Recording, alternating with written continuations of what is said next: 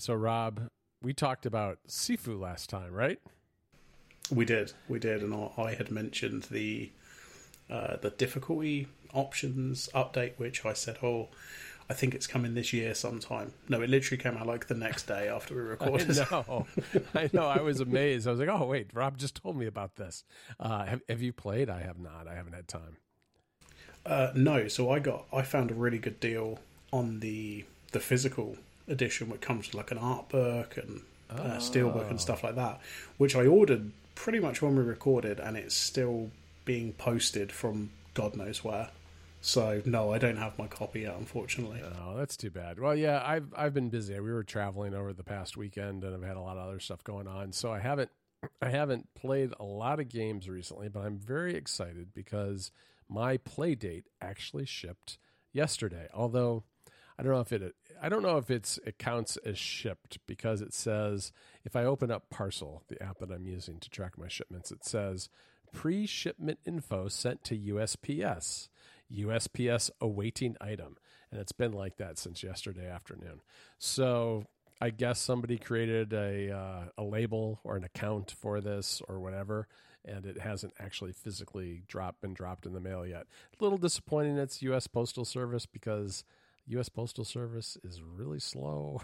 not super great, but uh, but I'm glad that it's shipped. I'm looking forward to it. I've I I would say that my enthusiasm has dimmed a tiny bit, mainly because of the stories I've heard about the screen in dim light from people like Federico and Mike Hurley. That you know I do like to play these kind of casual games, maybe for a little while before I go to sleep at night, and that seems to be very difficult to do with the Playdate. Now, I do have a bedside lamp. Maybe it's positioned in just such a way that it won't be a problem for me, but uh, but but I guess the reflective reflective screen really does need pretty good source of light for it to be workable. Yeah, I to the to the shipping thing. That's exactly what's happened with my copy of Sifu. It just yeah. says, "Oh, it's on its way to Royal Mail," and it's been like that for like a week. So, I'm guessing I got such a good deal because they're shipping it from God knows where, the middle of the Pacific or something. Yeah, um. I, you know, what, all right. Can, can let's let's have some gripes about shipping because I have some more shipping gripes. Um, Rob, I I my Mac Studio, which wasn't wasn't supposed to show up until the end of June, actually quote shipped, and I, I was a little confused because when I went to Apple's website, it said it was coming on May 23rd, and this happened. This also happened yesterday. I thought, well, that's weird. Yesterday was the 10th of May. It's going to take 13 days to get to me, which seems really long compared to most Apple shipments, right? So then I thought, Tim, all right, Tim Apple's walking it. Yeah, well, and then I, I saw that well, there's a there's a UPS uh, tracking number here, so I thought I'll maybe I can get some more details by going to UPS. So I did that, and it shoots me over to their website, which says, oh, it's coming on the 12th it's come which is tomorrow as we record this. I thought well that makes more sense. Usually you know they ship these things they fly them over the pacific ocean. They they make a hop somewhere on the west coast of the us and before i know it they're in the chicago area. Well uh, I was talking to Stephen Hackett about this, and he said, "Oh, don't be so sure that that's correct," because he said when he got his uh, Mac Studio, he had this similar situation, and what happened was the the computer ended up sitting in one place for a very long time until the dates finally lined up, which I'm starting to think might happen because my Mac Studio was was trucked from Shenzhen, China to Hong Kong yesterday, and it has been sitting in Hong Kong since 3 a.m. yesterday. I don't know. I don't know why it's just sitting in Hong Kong. It's like, well, if it's to- if it's built, if it left the factory in mainland China, and you know it's sitting in Hong Kong, and ready to go, and because uh, I think the the that the factories in you know um, Shenzhen, but uh, the you know who knows? It's sitting in it's sitting in Hong Kong, and I'm I'm, I'm impatient. I'm impatient. I just want my my Mac now. Uh, yeah, yeah I, I, get infuriated by this stuff. I mean, on the one hand, I have to remind myself that like, you know, we're shipping whatever it is, computers and you know, all sorts of electronics and God knows what else. Oh, how hard is it to ship it halfway around the world really quickly? But it's like, well, and, and um, we've been spoiled too, right? I mean, part of it is all this supply chain stuff because I have been I've grown accustomed to the fact that when Apple gives you a window of like a week when something's going to arrive at your doorstep, it's almost always comes right at the beginning of that period. And recently, my cinema not my cinema display, my Apple Studio display, that date actually got bumped into the middle of June from the end of April. It got shifted like six weeks. So there's definitely issues going on there, and these dates are all it's a combination of the dates and then when you're talking about the US postal system that's just the US postal system. They're they tend to tell you when something has shipped and then tell you again when it's practically at your doorstep. They don't have a lot of middle steps like you know DHL or FedEx or somebody like that. But anyway so I've got all sorts of all manner of dates going on right now and waiting for things things being delayed things in transit. Uh, eventually it'll all get here I guess yeah, well, speaking of uh, supply chain and things selling out, the uh, Lego Horizon Forbidden West Tallneck got released, um, and, and, I'm a I'm a fairly well known fan of the Horizon oh, games. Yeah, yeah, yeah. I saw I saw someone build this on Twitter recently. It was mm-hmm. the guy who makes uh, GameTrack, I think, Joe. Yeah, I, I, think it was. I think I saw that as well. Yeah. Um, it sold out immediately. Um, I got up at know, 7 a.m., something like that. And, and that's when I was able to order the DeLorean when that came out. Uh-huh. No, the Tallneck is sold out everywhere. Wow. I cannot, I cannot buy this at all. Wow, um, that's amazing. In reality, there's not a huge rush. Like I don't need to build it now. It's not like it's life or death. Um, but I can't tell if like if it's. I'm guessing it's a combination of things. I'm guessing Lego just didn't think it would be this popular, right? Um, you know, because it's for a video game that was only on the PS4 and, and now the right. PS5. Um, but I've seen a lot of people just, even who've never played the game, are like, "Oh yeah, but it's a cool set." So I think it's just sold way more than Lego are expecting. Yeah, that um, makes sense. That makes sense. Do they? It's not like a limited edition where they only print so many. They'll make more, probably, right? Oh yeah, definitely. I mean, you know, even for a limited set, they'll still, you know, they'll still make it for six months or a year or something like that. Mm-hmm. Um, you know, so there'll be plenty of stock for me to me to get one at some point, and I'm on a bunch of you know waiting lists and alerts and stuff like that. So I'm sure I'll pick it up eventually. Maybe you can get the NFT version and have it today because it's uh, on the blockchain. Don't make me kick you off the podcast. I'm sorry. I was reading about this stuff this morning, and I uh, I was reading about Coin Coinbase is what is actually a public company, right? And they mm-hmm. their CEO was on Twitter saying that they're not going to have to file bankruptcy, which right there is an enormous red flag because you say something like that and it turns out that you're wrong, you could go to jail in the United States potentially. Um, it, there's a lot. It's it's very. I'm watching as things start melting down as the world economy hits a speed bump and uh, cryptocurrency is plummeting in, all sorts of different ways. And not that I'm I'm not gloating, but I am.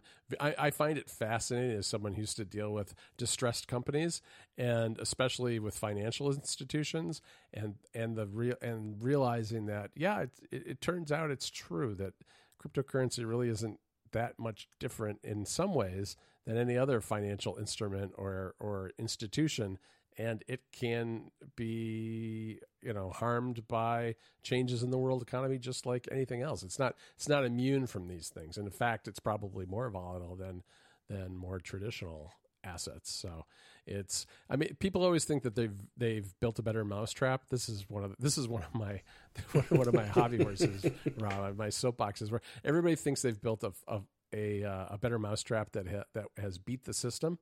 And and the latest has been fintech and cryptocurrency and people who, and I think in reality, while a lot of this stuff is really clever and, and built on top of really sophisticated technology, there are like fundamental truths about the way that money works in the world and assets and things. And that doesn't really change. And it's very hard to beat the system. And when you're beating the system, there's a very thin line too between clever and fraudulent. and I think that there's there is a little bit of both going on in a lot of this cryptocurrency stuff. And uh, you know, don't at me. I, I this is just how I feel about this stuff. It's I watch people try to uh, game the system for years in other ways as a bankruptcy lawyer, and there was never really a silver bullet for gaming the system. You were always pretty much, you know, you're. It was always just a game. Uh, usually, they are some variation of musical chairs where there's always going to be someone standing at the end who's holding the big sack of losses. And I think we're starting we're starting to see a few people holding those big sack of losses with some of the, the volatility in the cryptocurrency market. All right. Uh, yeah, it's, it was funny you you bring that up because I actually I have a tab open that I haven't read yet, and the the headline is Coinbase warns that bankruptcy could wipe out user funds, um, and I and I actually hadn't got around to reading that yet, but uh, I, I, probably don't need to now. You've told me it's fine. I don't yeah, need to read it. I was look, I was I was browsing some of this stuff this morning because there's some you know, quote unquote stable coin that's now worth 20% of the dollar, which was supposed to be pegged to the US dollar, right? I mean, so much for stable, so much for stable coin. Your, st- your, your, your stable coin is worth 80% less than it was two days ago. But, um, but yeah, that, that, I guess the way those work is interesting because they're backed. Supposedly their volatility is smoothed out by the fact that they're backed by huge amounts of Bitcoin that are held in reserve. And so, one of the things that's been dragging everything down is that in order to prop up the price of that stablecoin, the there was a fear that they would start dumping bitcoins onto the market to sell them to raise funds to prop up this other currency, which would create a run on Bitcoin, which just the fear of that alone brought down the value of Bitcoin significantly. So, I, I, I yeah, I, this, I don't get involved in any of this. I'm not interested. I'll stick with. Yeah. Oh, I don't get involved. I'm I'm I'm interested once in a while in in in places like this where it's like I see these parallels to things that I've done in my past, and it's kind of it's kind of intriguing to me to see how it's. Well, yeah, yeah. Turns out this is just you know subject to the same rules of of human nature and physics as everything else in the world, and then that's okay. That's okay. And it's possible. It's actually possible to do things where you create value and, and sell people things and make money and do it the old fa- do it the old fashioned way. Don't be silly. that's just me. I'm an I'm an old person. So anyway, oh, anyway, anyway, enough of of the uh, of the politics of Bitcoin. We have other things to talk about, like those really disappointed, uh, disappointed Nintendo Indie World video that we saw this morning. I guess you did you watch it? I didn't watch it. I actually just kind of caught up on the trailers later.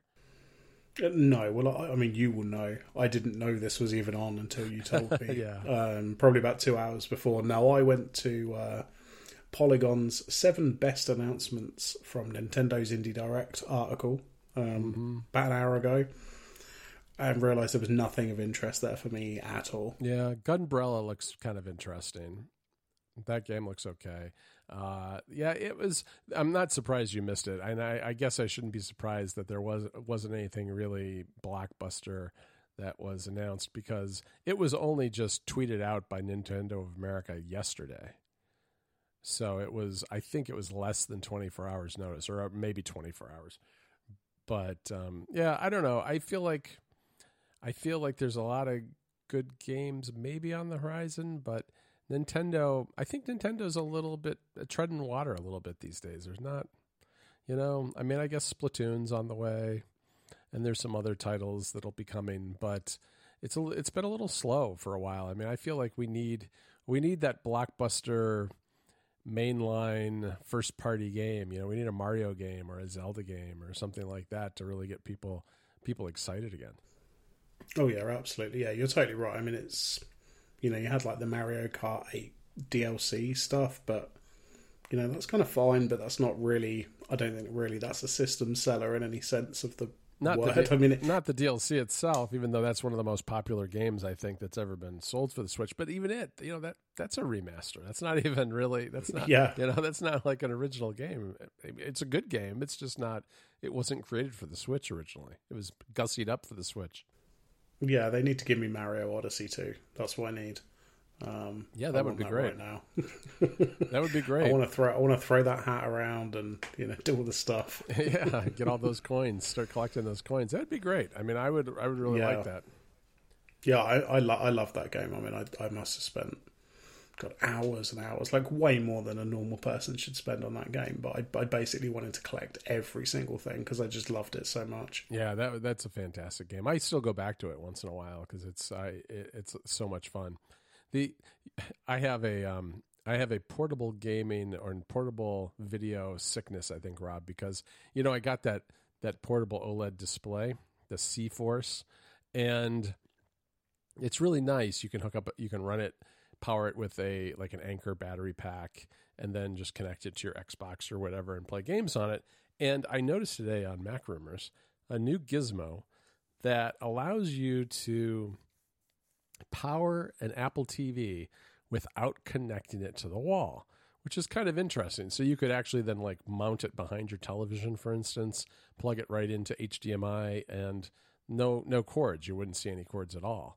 Now the way it does it is it it's basically a battery pack on a on a cable that goes into the into the um, the Apple TV and powers it that way because the USB ports and HDMI can't really power it from a TV.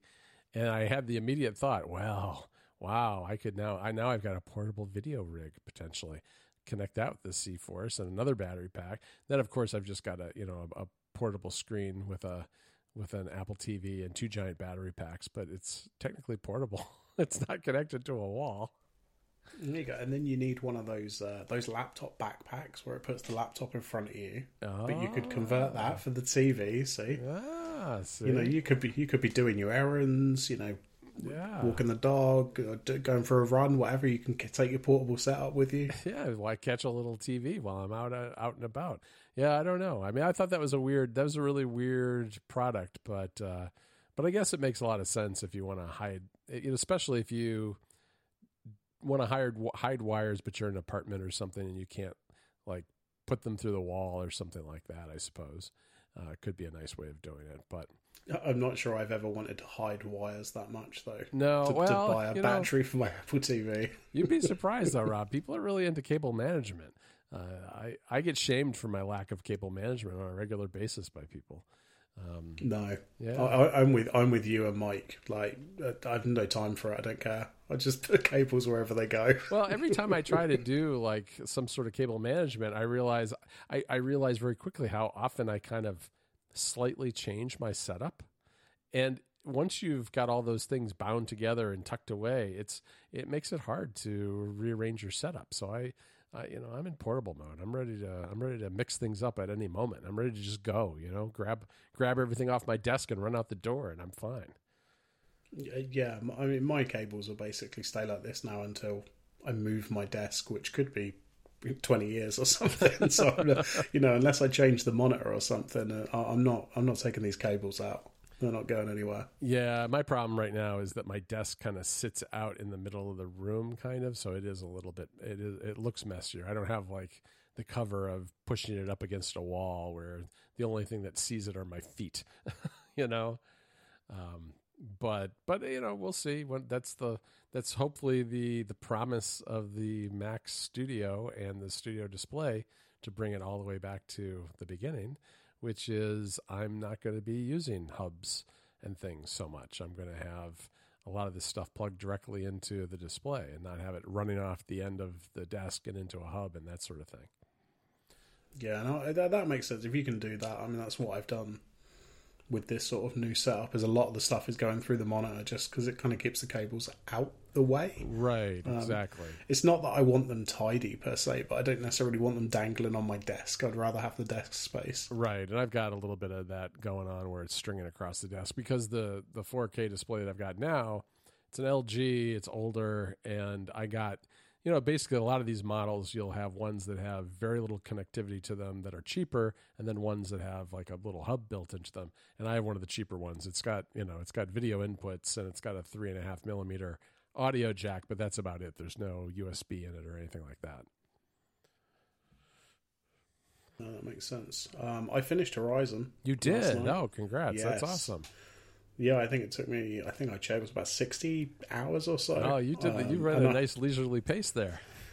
Oh yeah, I um, I'm one of these people that I can't. It, I mean, you, you, know, you've played a Horizon game like there's a lot of stuff on the map. Yeah, oh, there is. Yeah. Um, and I just can't help myself. I'm like, oh, I'm going to go and do this mission, and the next thing it's been like an hour because I've like been doing all this side stuff, and I come across things, and right, and Um, one and side got mission leads to another side mission, and before you know it, you're way off the beaten path. And uh, right, exactly. And I've still got stuff to do, um, which I'm, I'm going to go back and do just because I want to get the the uh, the trophies because I think there's only two or three that I need now. So I'm like, yeah, I'll go and finish the rest of the stuff that needs doing.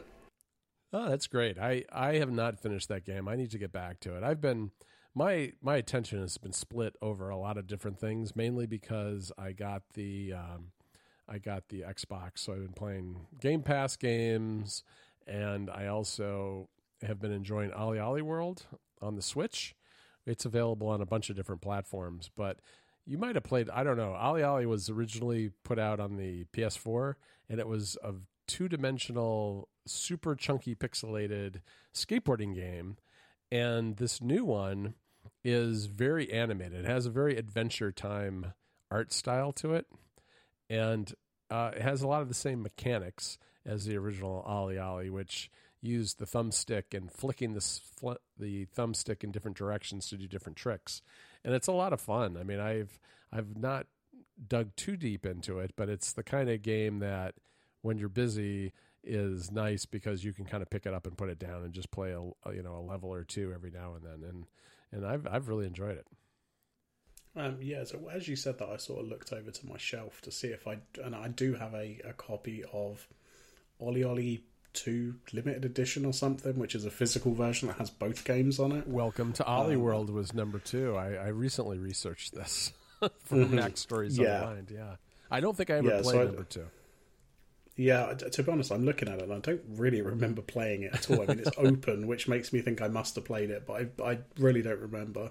Um, Yeah, but I've, you know, maybe I'll jump into that when I finish Horizon. yeah, I've still got the original OlliOlli on you know that I can download that I bought digitally. So I may I may check that out again too. But OlliOlli World is instead of being true just plain 2D, it's like two and a half D where you can kind of switch tracks and things like that as you grind across curbs and, and rails and stuff like that. And, and it's got, um, you know, like I said, really nice, colorful animation. I think it works particularly well on the Switch that you can play handheld. Although it, you know, with all the bright colors and everything, it could be a lot of fun on a TV too. I just haven't.